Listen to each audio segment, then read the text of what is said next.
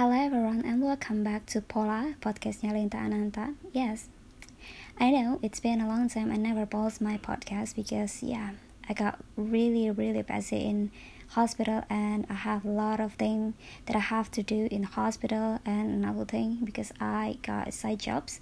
So this time I'm gonna discuss about financially independent and especially for women. Women should be financially independent.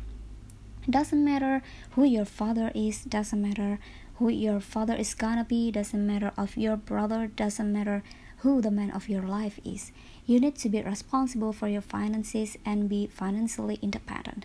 In everyday life, we don't have conquer the world. You don't have to be only person who reaches the spaces and you don't have a crazy one. You just have to find your power and say that, oh, I can't do this.